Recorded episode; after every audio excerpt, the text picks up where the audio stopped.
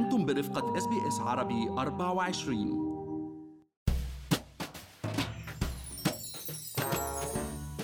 تسريح العمال والموظفين في أستراليا من العمل مش موضوع كتير سهل بل بتضبطه قوانين وإجراءات تعتبر جزء من معايير التوظيف الوطنية المعروفة بال National Employment Standards. معكم مرام إسماعيل من بودكاست لنحكي عن المال ورح نحكي أنا والمحلل الاقتصادي عبد الله عبد الله عن الأجر الفائض أو redundancy pay. اللي بحق للموظفين تقاضيه في حال تم إيقافهم عن العمل بشكل نهائي ونعرف اليوم شو هي الواجبات والشروط المترتبة على الحصول عليه. بس خليني أذكركم إنه كل اللي بنقال بهاي الحلقة هو على سبيل المعلومات العامة فقط وليس نصيحة خاصة. عبد الله رغم إنه سوق العمل بهاي الأيام هو لصالح الموظف وقطاعات كتير عم تشتكي وبتشهد يعني نقص بالأيدي العاملة إلا إنه هذا ما بيمنع إنه نكون عارفين حقوقنا وواجباتنا بشكل جيد بحال طلب منا التوقف عن العمل بشكل نهائي.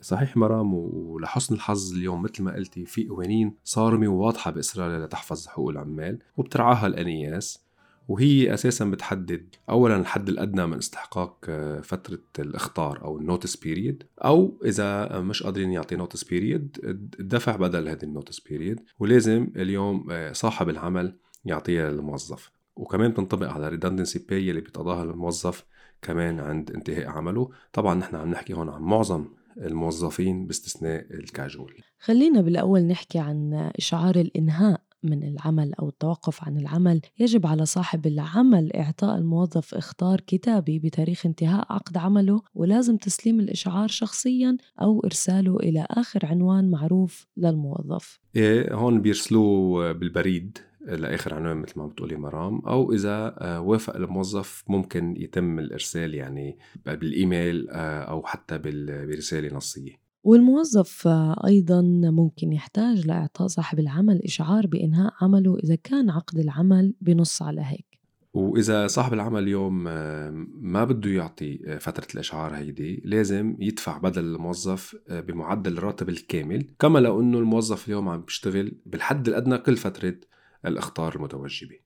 وبيشمل يعني معدل الراتب الكامل للموظف المدفوعات والمكافآت القائمة على الحوافز. أي بدلات نقدية مثل أي يعني فواتير نقل أو مواصلات أو غيرها بدلات العمل الإضافي أو معدلات ال penalty rates يلي بتنطبق على بعض القطاعات في أيام ال weekend والعطلات الرسمية. هلأ يلي بيحدد مرام مدة الإشعار إشعار إنهاء الخدمة هو يعني مجموع سنوات الخدمة. أي حدا أقل من سنة يعني اشتغل مع شركة وحدة أقل من سنة صاحب العمل لازم يعطيهم مدة الإشعار هو أسبوع. إن كان من سنة لثلاث سنين بصير الإشعار أسبوعين من ثلاث سنين لخمس سنين بصير الإشعار ثلاث أسابيع وأكثر من خمس سنين بيصير مدة الإشعار هي مينيموم أربع أسابيع. ولازم كمان أعطاء الموظفين يلي أعمارهم 45 سنة أو أكثر من 45 يعني يلي بيكونوا كمان اشتغلوا أكثر من سنتين.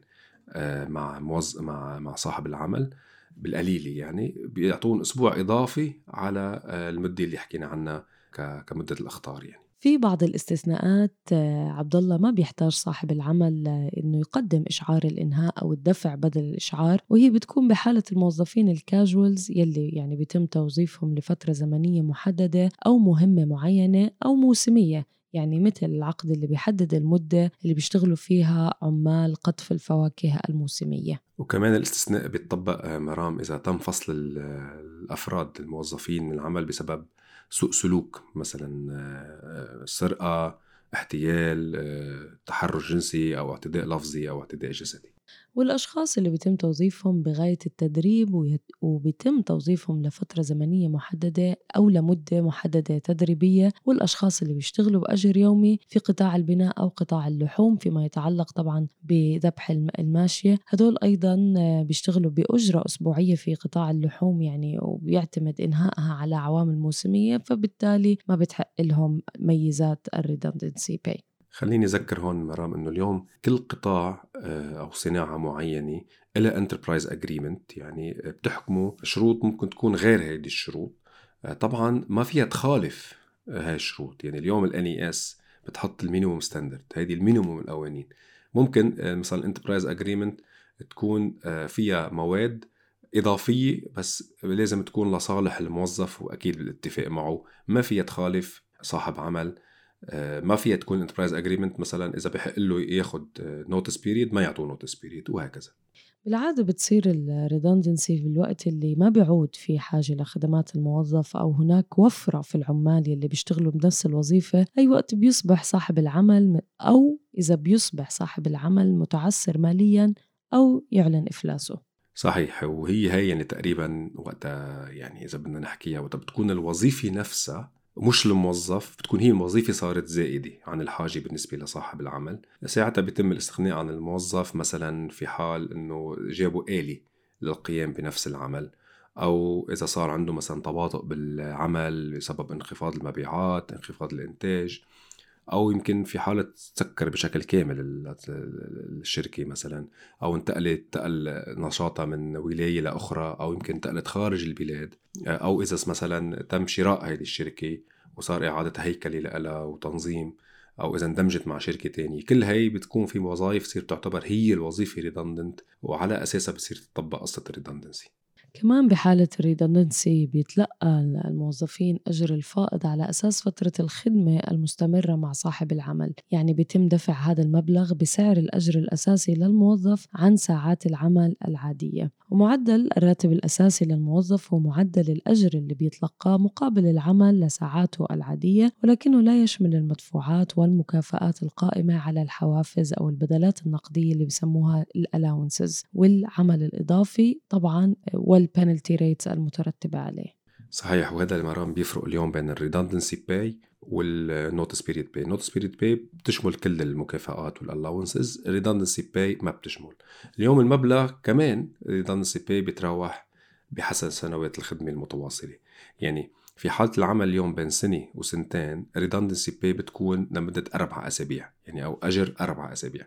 بين ثلاث ثلاث سنوات بين سنتين وثلاثة بتصير الأجر لست أسابيع وبتبقى بتزيد لتوصل ل 15 أسبوع في حال آه، يعني آه، موظف أتم الخدمة مع آه، مع شركة وحدة حوالي تسع سنوات. هلأ المفارقة أنه اليوم عند يوصل للسنة العاشرة تنخفض ل 12 أسبوع. يعني إذا واحد إذا قضى تسع سنوات redundancy pay بتصير مكافئة لست أسابيع أما إذا اشتغل عشر سنوات أو أكثر بتصير 12 أسبوع. وعلى كل الأحوال تفاصيل هيدي كلها مرام اليوم قديش بيطلع له الشخص redundancy pay بحسب سنوات الخدمة موجودة على موقع ال Fair Work اللي هو ال fairwork.gov.au آه، ويمكن لصاحب العمل التقدم إلى لجنة العمل ال Fair Work Commission لتخفيض مبلغ ال redundancy في حال يعني ساعد صاحب العمل الموظف لإيجاد فرصة عمل مقبولة أو إذا استطاع إثبات أنه ما بيستطيع تحمل آه، تكاليف المبلغ بالكامل.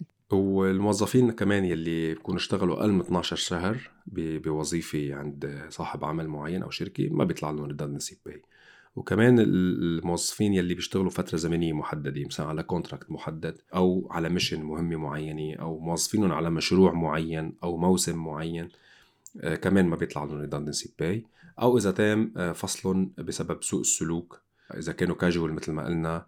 كمان المتدربين يلي بيتم التعاقد معهم فقط لمدة اتفاقية التدريب آه، كمان ما بيطلع لهم.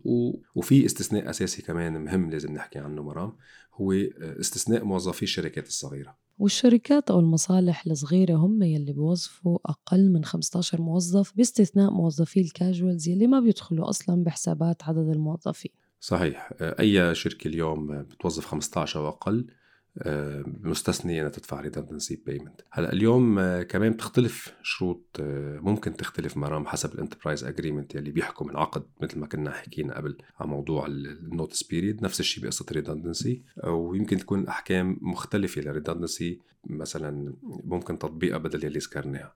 مثلا قطاع البناء بيذكر ال enterprise agreement قطاع البناء إنه حتى الأعمال الصغيرة لازم تدفع redundancy pay وعلى كل الأحوال اليوم إذا حدا عم بيسمعنا وما عارف هو لأي award أو لأي enterprise agreement بيطبق عليه كمان موقع ال Fair Work بيحدد للأشخاص بيعطيهم هو هن بيعطوه وين بيشتغلوا مثلا بأي شركة أو شو طبيعة وظيفتهم وهو بيقول لهم أي enterprise agreement وأي award بيطبق عليهم إذا كانوا ما بيعرفوا. وفي حالة إفلاس صاحب العمل أو تصفية الشركة يمكن للموظفين الحصول على المساعدة من خلال ضمانات الاستحقاقات اللي هي Fair Entitlements Guarantee وهو برنامج بتقدمه الحكومة الأسترالية كمساعدة مالية لتغطية استحقاقات عمل معينة غير مدفوعة الأجر للموظفين المؤهلين. مزبوط. هو هذا ال FEG مرام يعني بيأمن للموظفين ياخذوا مستحقاتهم الغير مدفوعة إذا في حال أفلست الشركة اللي بيشتغلوا فيها. إجمالا الأجور لحديت 13 أسبوع إذا كان أجورهم مش مدفوعة.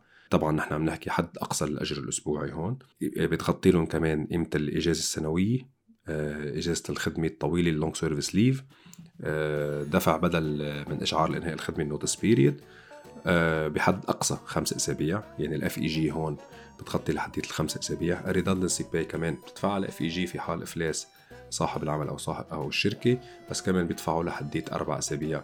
لكل سنة خدمه كاملة. خليكم معنا مستمعينا في بودكاست لنحكي عن المال لنضل نواكب المستجدات اللي بتهم حياتنا المالية والعملية في أستراليا.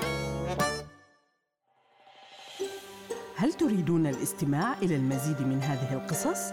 استمعوا من خلال أبل بودكاست، جوجل بودكاست، سبوتيفاي أو من أينما تحصلون على البودكاست.